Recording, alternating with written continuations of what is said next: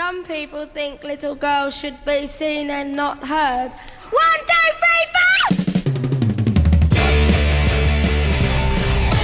People do feel very radically different about gender experience. I mean, that's just like the rules of feminism. That diversity is like the number one thing I think that has to be reckoned with. Agenda with women in the arts. Good morning. You're listening to Agenda on FBI Radio, your Saturday morning fix of art, politics, news, and trash from a feminist perspective. I'm Isabel Hawthorburn. And I'm Katie Winton. It's been a pretty emotionally exhausting few weeks in the wake of Harvey Weinstein. And the Me Too conversations and critiques have been really rolling out over the last few weeks. So today we're talking about the classes that men are taking around the world to try and unlearn toxic masculinity.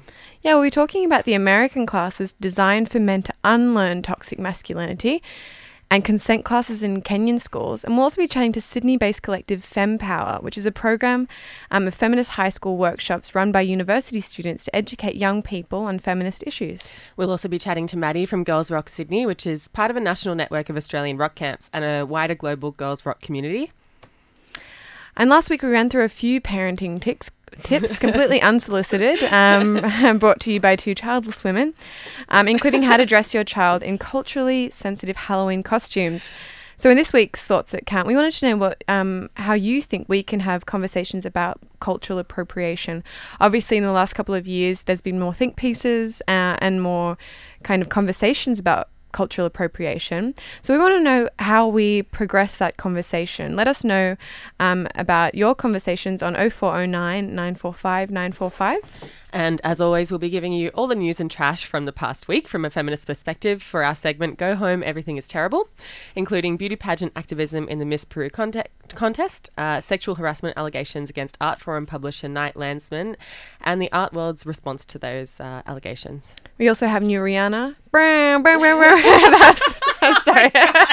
Oh that was my reggae. That was my reggae horn. I'm just so excited about Rihanna rapping. It's so good. It's definitely the highlight of our week. Oh, week. honestly, if you've been having a bad le- week, this will get you through. Really you have to watch the video as well. No more reggae horns from me.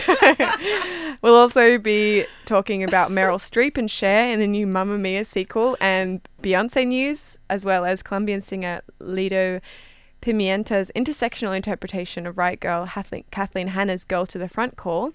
Um, you might remember that from like the 90s kind of bikini kill gigs. Um, so this is like a new intersectional iteration approach to that. that. Yeah. yeah. Um, we've also got some exciting announcement about a series of events we're running at Carriageworks throughout November and December, featuring experimental sound with Alaska Orchestra, performances, video talks, and much more. So we'll chat about uh, the program a little later in the show. Yeah, more about that later in the show. Right now, though, um, this is the new single um, from Sydney-based duo Stillstones. It's called "Those We Admire." You're listening to Agenda on FBI Radio.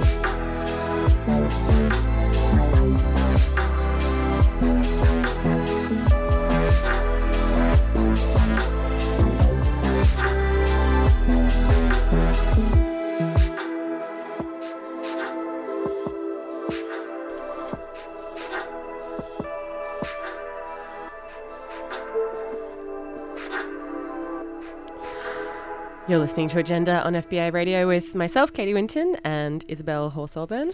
Coming up, we're talking about cultural appropriation in the wake of last weekend's Halloween celebrations. We're also talking, we want to like, we want to, we want to know. what do we want? what do we want? we want you to um, text us about the kind of conversations that you've been having about cu- cultural appropriation and how we move that conversation forward. Let us know if the tide is changing in your communities 0409 945 945. Right now, though, we're talking about sexual assault prevention programs. Yeah, so there's been a lot in the media recently around whose responsibility it is to call out sexual harassment and assault. Um, and I guess we see victim blaming rhetoric manifest time and time again across so many different contexts, whether it's a woman's clothing, level of intoxication, walking home alone at, alone at night, or I think the way that a young woman is taught about consent from a pretty early age. Yeah, we expect a lot from young people. We expect them to be considerate and informed when it comes to their sexual interactions, particularly at an early age. Um, but there's there's a lot of still very a lot of strange messaging coming from our school system. So, like for example, my experience in a Catholic school was very much still don't have sex, and the only sex that you should be having is heterosexual sex, um, and that the way that sexual assault was talked about was kind of I, I got some really odd advice in Like school. what? like pee your pants was one of the ones it was like yeah What do you mean? someone won't assault you if you pee your pants Whoa. they Um, taught you that in high school? yeah that was like one of the things they're like what are some fun ways to like uh, you know um, put off uh, an assailant um, and i know that some schools are better than others but i think like for most of the conversations that i've had with people it's no matter how progressive your school is um, and your kind of uh, sex ed was it's still very much the onus is on young girls to Yeah. um, be wary and i think that you know it might change now i think part, a lot of the difference is that now they're telling young people not to sext which is like wasn't a conversation that even came up in um As in, like, not to send. when i was a child As in, not to send naked photos of themselves. yeah or just to other people, photos. yeah. um but one thing that i didn't um remember was like uh, although the messaging around sex and sexual assault was very much about like not being slutty the way that you like totally it was like, Yeah. very much like don't get too drunk don't dress provocatively and that these are the ways that you avoid it not like have meaningful conversations with people Yeah, about life. Um, consent. yeah, exactly. But I was definitely um, in an environment where um, there, I was told that I could be like an astronaut or like a scientist. My school was like heavily into young women being um, engineers. That was like the vibe. And I think that um, while that is changing for young girls, um, it's not the case for boys. Um, and although I give a lot of unsolicited parenting advice, um, there Give us more parenting advice, please. there's a really good article in the New York Times that we'll post um, about how to raise feminist boys. Um, and it has a great quote from uh, Gloria Steinem, who's a very famous um, kind of second wave feminist, about how to create an equitable society um, and one which everyone in, one in which everyone can survive uh, thrive. Sorry, and it means not only giving women, young girls, and women more choices, but it also means giving boys more choices. She's um, so Steinem says, "I'm glad we've begun to raise our daughters more like sons, but it will never work until we raise our sons more like daughters." Um, and I think that that's something that really needs to change. We need to empower young women, but we also need to um, show young boys and men that they have more options, so they don't need to conform to these like rigid gender Yeah. roles. Because I really don't think that that's something that has changed in a meaningful way. And I think that's like that is one element of the conversation that we need to have. And obviously, the conversation around consent needs to be a lot more enriched and um, not so. I don't know, awkward. I think. Yeah, there's one organisation called No Means No Worldwide, and they're teaching consent classes in primary schools in Kenya, where young boys are taught how to interact with and stand up for women. So, like before the program, many boys said it was justifiable to rape girls who were taken on expensive dates, who wear miniskirts, or who were out alone at night. Um, and in areas where the classes are taught, uh, rape and sexual assault has been reduced by 50%, and boys successfully intervened when witnessing an assault 74% of the time, which is huge. Yeah, massive. There's also um, classes happening in Washington D.C.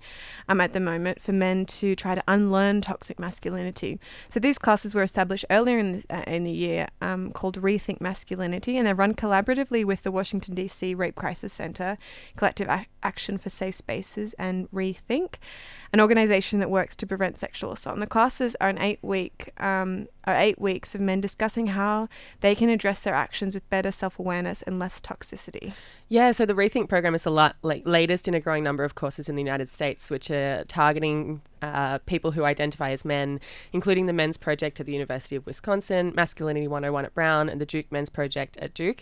So there's quite a few of these classes happening at the moment, and I guess the goal is to help men examine their own biases and behaviours in order to cut down on misogyny and gender-based gender-based violence.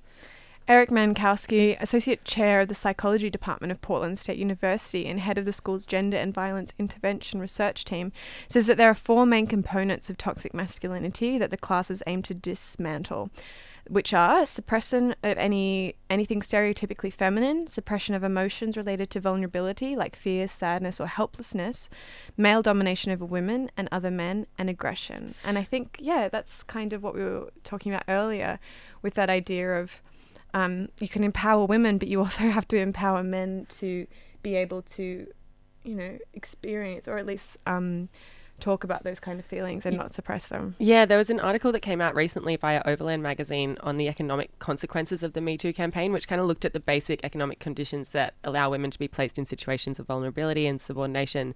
And I guess the main point that uh, was the main point that was that it's everyone's responsibility to address the systemic and economic context that victims are often placed in.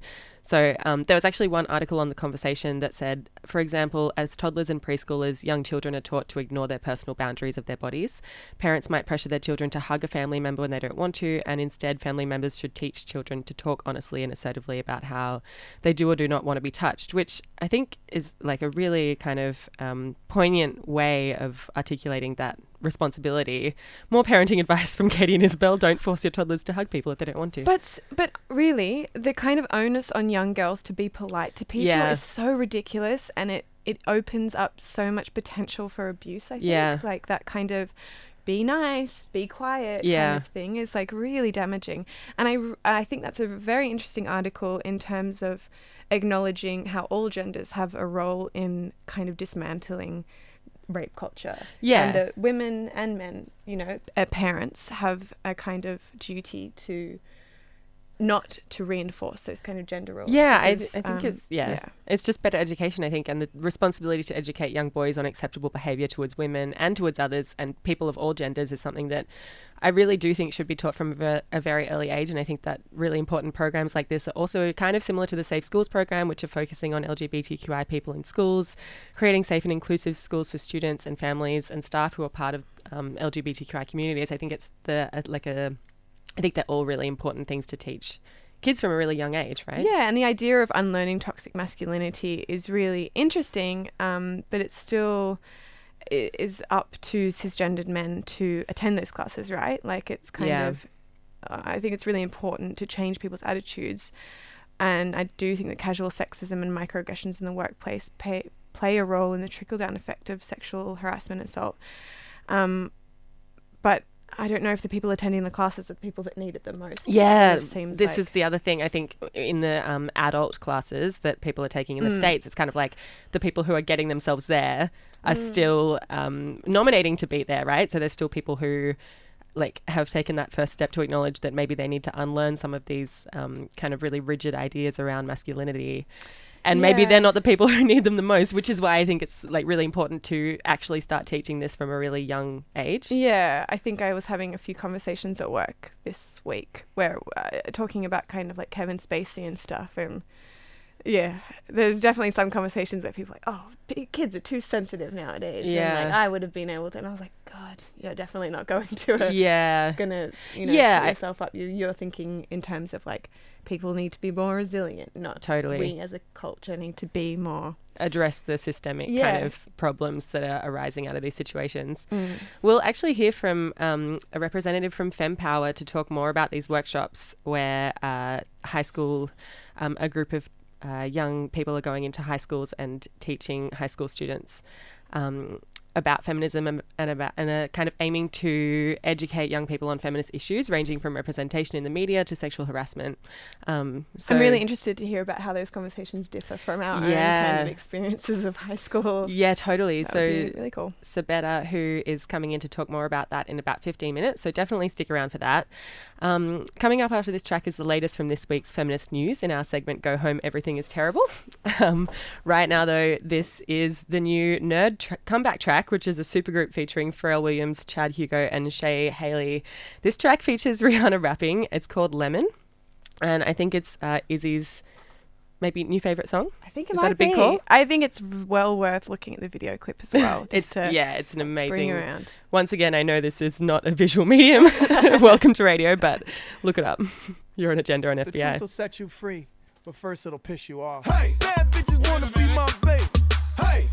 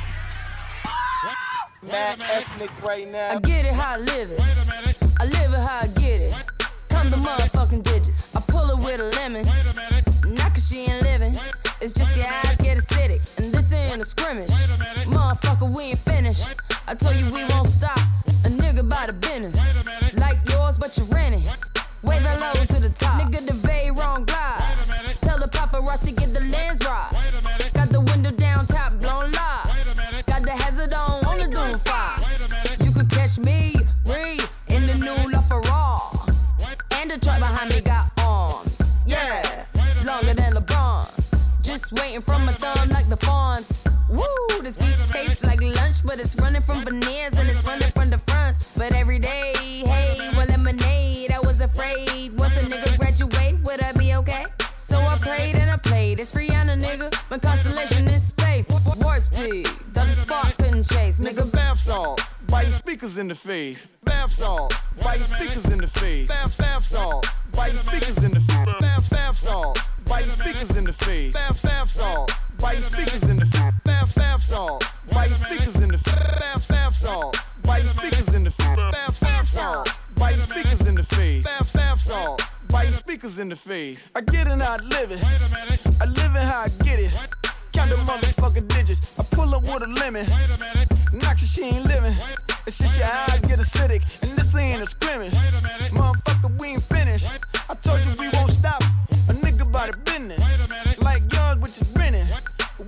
Wave to the top. Nigga, the vape run guy. Tell the paparazzi get the lens right. Got the window down top, won't lie. Got the hazard on, only going five. You can touch me. Bouncing around, bouncing around, bouncing. You're listening to Agenda on FBI Radio. It's now time for our um, feminist news segment. Go home, everything is terrible. A protest happened in an unexpected place this week, the Miss Peru pageant. Miss Peru contestants listed horrific gender violence rates during the Miss Peru pageant last Sunday, giving statistics on femicide and female violence in their country, rather than providing their body measurements and bra sizes. In the news? In Good the news? Bad news. Oh no, Bad this news. is. Oh, I think this is bad news as Yeah. well. A string of sexual allegations against one of Art Forum's long-standing publishers, Knight Landesman. God, that's a real art man kind of name. Knight Landesman.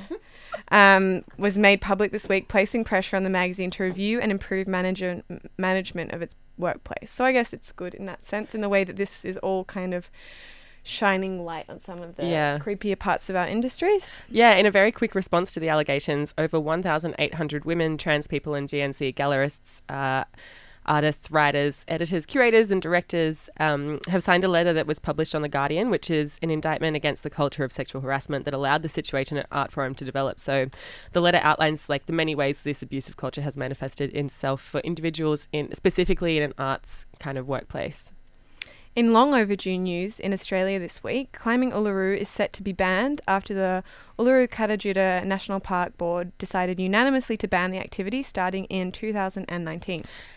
In Arizona, the Navajo Nation rejected plans to build a 40, 420 acre uh, tourist attraction and gondola tram ride on the underdeveloped um, east rim of the Grand Canyon, which is an area sacred to the Navajo, Navajo Nation. So the grassroots opposition to the tram was led by a group of predominantly Navajo women who want economic growth but not there, saying they don't want a Disney style development at a sacred place. Cool. Good news. More good news. Share is heading.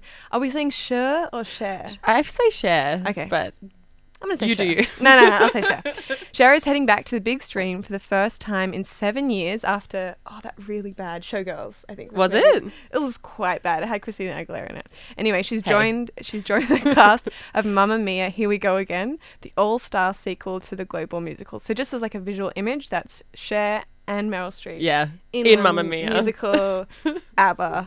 Like, I don't know what else you want. Oh, this Actually, you want. this is what you want. Beyonce is confirmed to take a lead role in the remake of Disney's The Lion King. So she'll voice the role of Lioness Nala next to lead character Simba, who will be played by Donald Glover. So Beyonce actually. Donald Glover. Glover. I don't know. I don't know famous people's names. I'm just reading the news. Give me a break.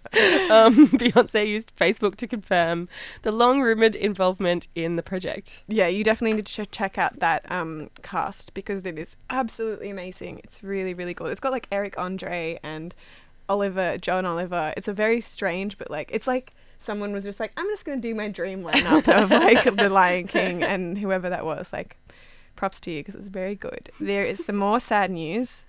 Definitely sad for me. I don't know where I'm going to get my news from anymore because Teen Vogue's print magazine is shutting down after 14 years on the shelves. Oh, I'm sorry. I'm sorry, mate.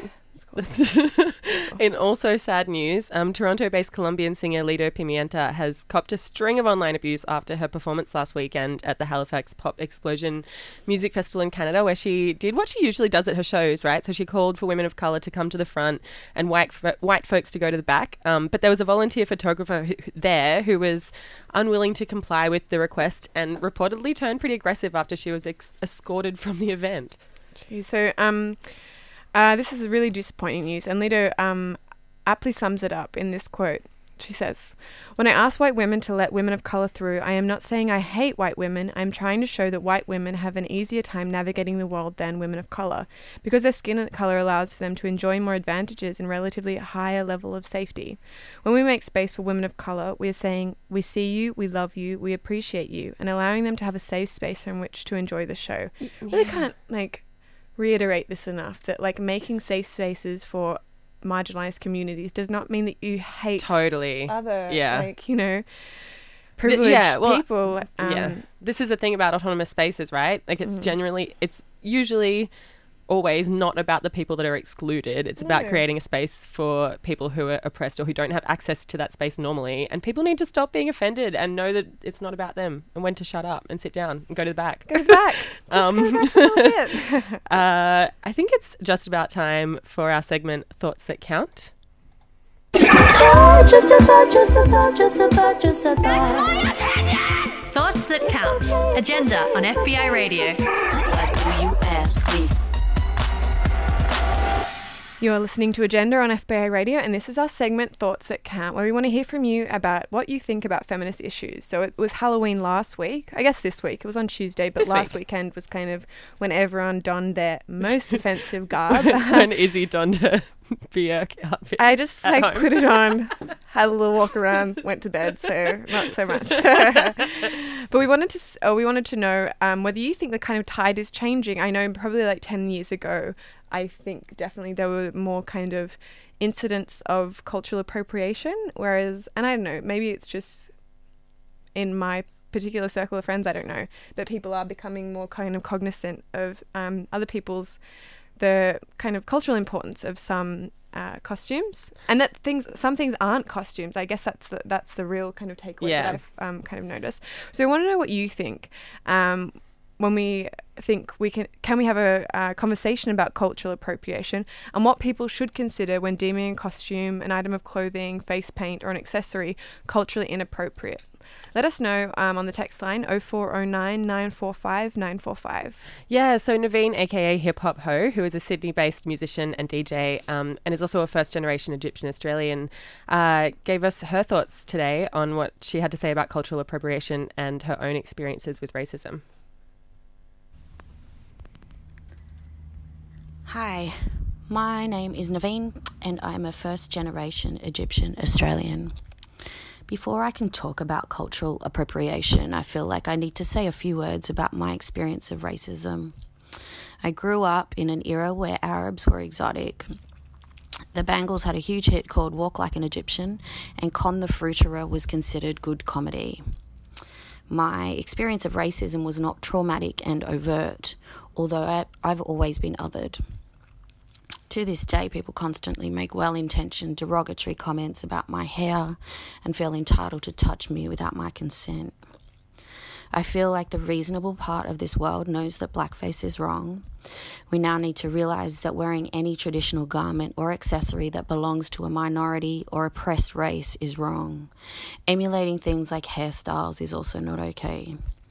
I feel like the only exception to this is if you've been invited to do so by a member of that race. It's my understanding that a Halloween outfit is either meant to be something terrifying or something that's a joke.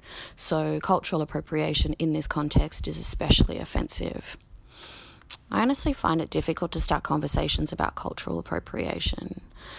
Uh, sometimes I use social media, but that can be a bit hit and miss because people feel far too entitled to share their toxic opinions online. Calling out racism is tricky and scary. When I have stood up to racists in the past, I've been told that I don't have a sense of humour, that I'm precious, um, and I've also been asked why I'm so angry. People of colour need good allies for anything to change. Allies who listen and ask how they can help.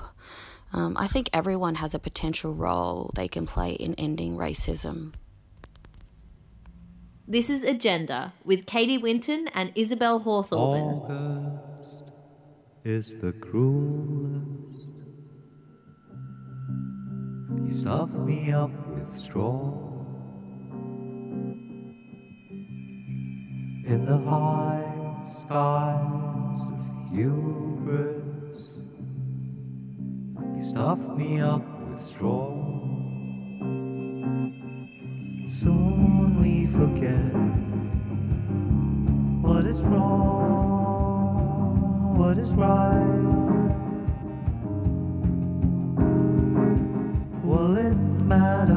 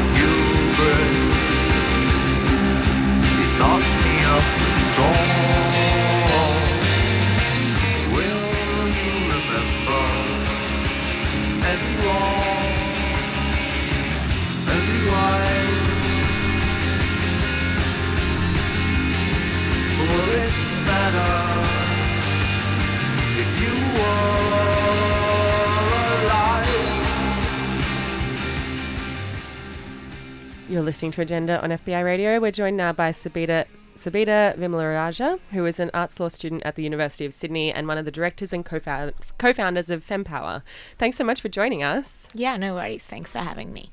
Thank you. So, Subeta, can you tell us a little bit about how FemPower got started? Yeah, sure. Um, so FemPower started uh, two years ago in 2015 uh, when I was one of the women's officers at the University of Sydney SRC. And it was initially just a kind of little initiative that we had as part of the Women's Collective. I think that year we would have done two workshops that were sort of optional after school workshops in high schools in Sydney. And then when I finished my year as women's officer with a couple of the other people who'd been involved in those workshops, we decided to sort of make it a thing and um, we registered it as a not for profit. And then it's been running like that uh, on a much bigger scale than it was initially, uh, yeah, throughout New South Wales. And we now have one of our organisers in Melbourne running workshops there. So, what kind of do the workshops look like? Are they rolled out for particular genders or is it for all genders? Yeah, they're super diverse. So, I think um, initially our focus was uh, comprehensive public schools uh, in New South Wales, uh, but over time we've broadened our content. So, we do.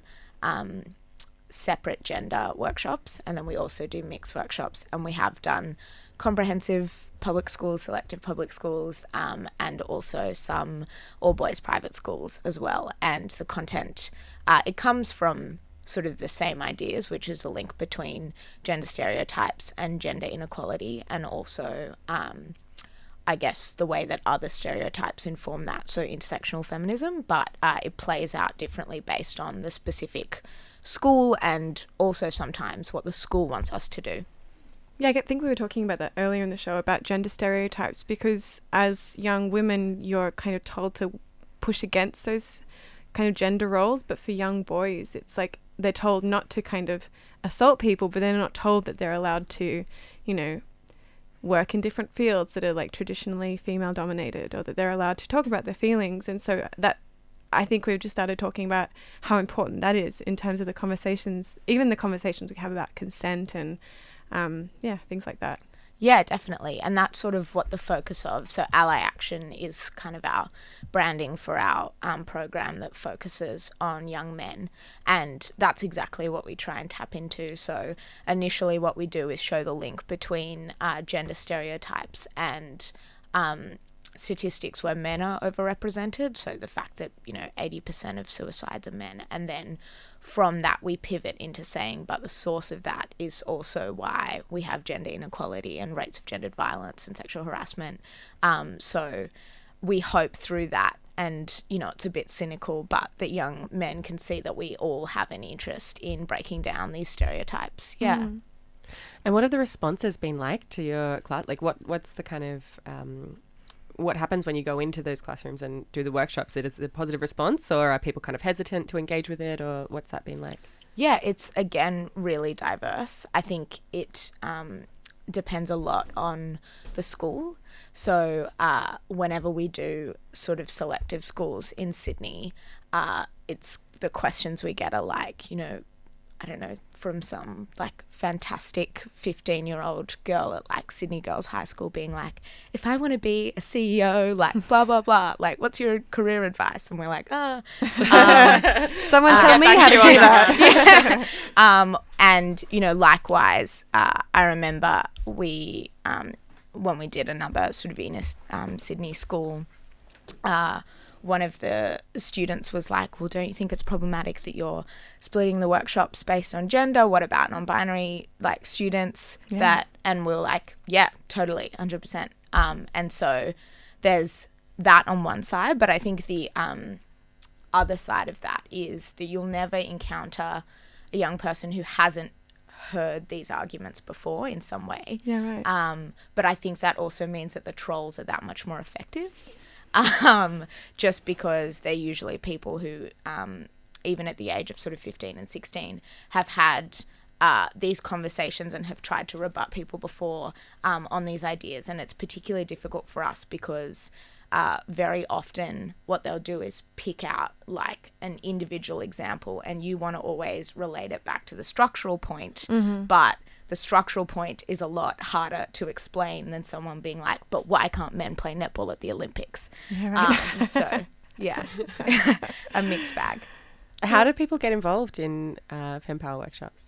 Uh, so we pretty much are happy to have anyone who's interested in getting involved. Uh, also because we're a relatively small operation, so there's five of us who are all um, students or who have kind of our other jobs. This is like our passion project. Um, so generally, people just have to fill out a form on our website uh, and just talk about why they want to volunteer with us, and then they just do uh, training, um, and then just sign up when the next workshop happens and yeah when we send out a call out for it yeah Great. Can people donate to FemPower? yeah definitely so they can um, donate off our website as well so it's um, fempowerworkshops.com and then we have um, our facebook page which is fempower workshops as well yeah We'll pop a link up to that as well on our agenda show page. Subeta, thank you so much for coming in to talk to us about FemPower today. Uh, you're listening to Agenda on Re- FBI Radio. This track is called Mad Woman by Sev Deliza.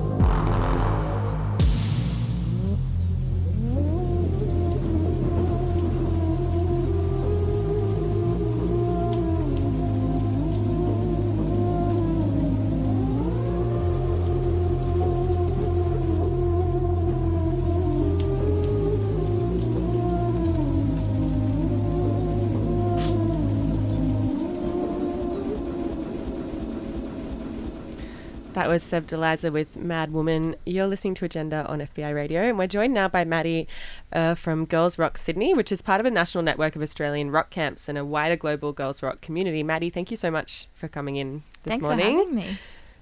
Uh, Yeah, so you played a, um, a fundraiser, or you put on a fundraiser last weekend for Girls Rock Sydney. Yeah. Um, how did you find the response was? Are people kind of getting behind it? Yeah, yeah. Um, that's probably been the best part about it so far is just how amazing and generous people have been.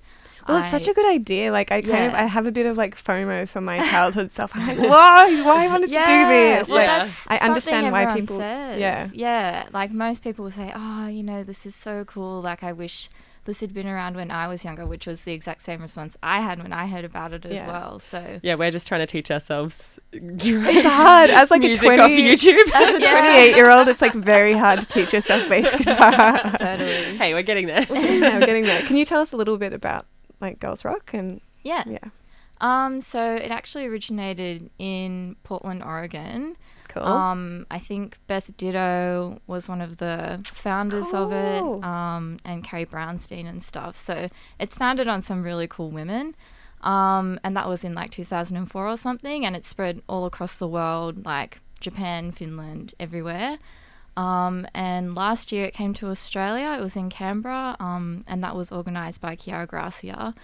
Um, and I actually went to the Girls Rock Canberra camp this year, and it was just the most amazing experience, the most wholesome week ever. What what is the what happens at the camp? Um, so basically, um, kids aged 10 to 17, I think, um, female, trans, non binary kids are welcome to come.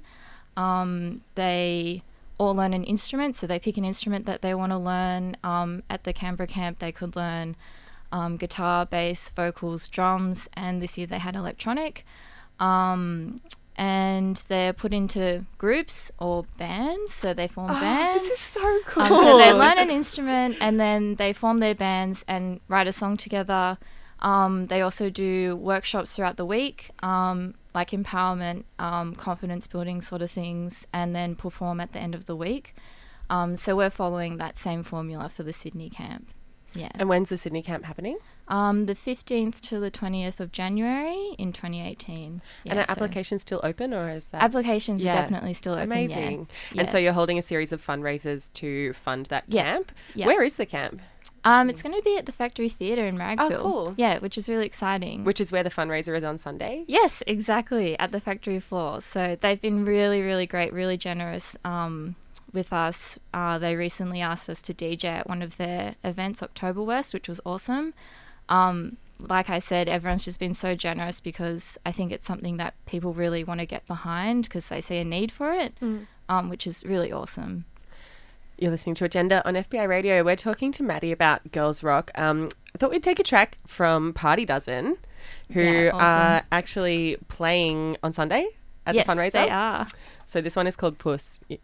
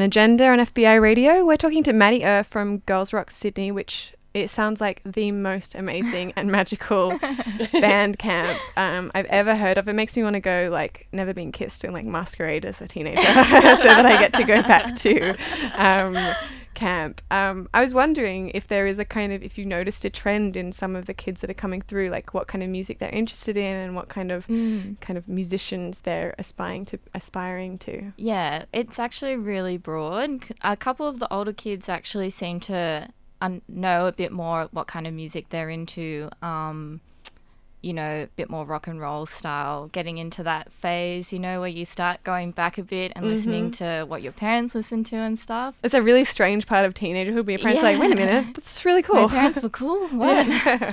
um, but a lot of the younger kids, their music is really, really broad. Um, the kids that I had in my group were, we went around and asked them what kind of music they're into, and they're like, Ariana Grande.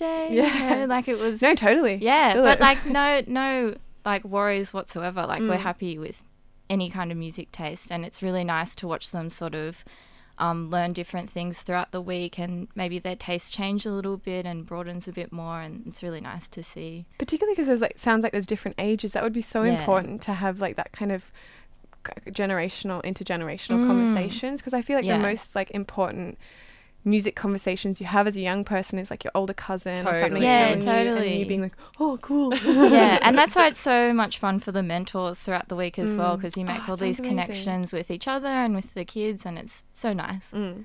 Yeah. Cool so you've got another fundraiser coming up this weekend Yes, so it's actually tomorrow at the factory floor. Um, we've got Mere Women, K9, Passing, and Party Dozen playing. So it's going to be So a really good. awesome day. Is there a um, uh, ticket cost to get in? Yes, so you can get pre-sale tickets for ten dollars, but it's going to be twelve dollars on the door. Yeah. Amazing. It sounds, Sounds so cool. really really Yeah. good i'm very excited Um, and we've also, if it's okay for me to say, we've got a raffle on as well tomorrow with some really awesome prizes from Black Wire Records and the Guitar Butcher and Baby in Charge and Thigh Master. cool Amazing. Love a good raffle. Yeah. um, you've been listening to Agenda on FBI Radio. Uh, we've been talking to Maddie Ur about Girls Rock Sydney. If you want to get along to the fundraiser tomorrow, it's at the factory floor um, in Marrickville. Would we call it Marrickville? Yeah. And what time does that kick off? 4 p.m. 4 p.m. Cool. Uh, we're going to leave you with this track by Lido Pimienta. It's called Agua.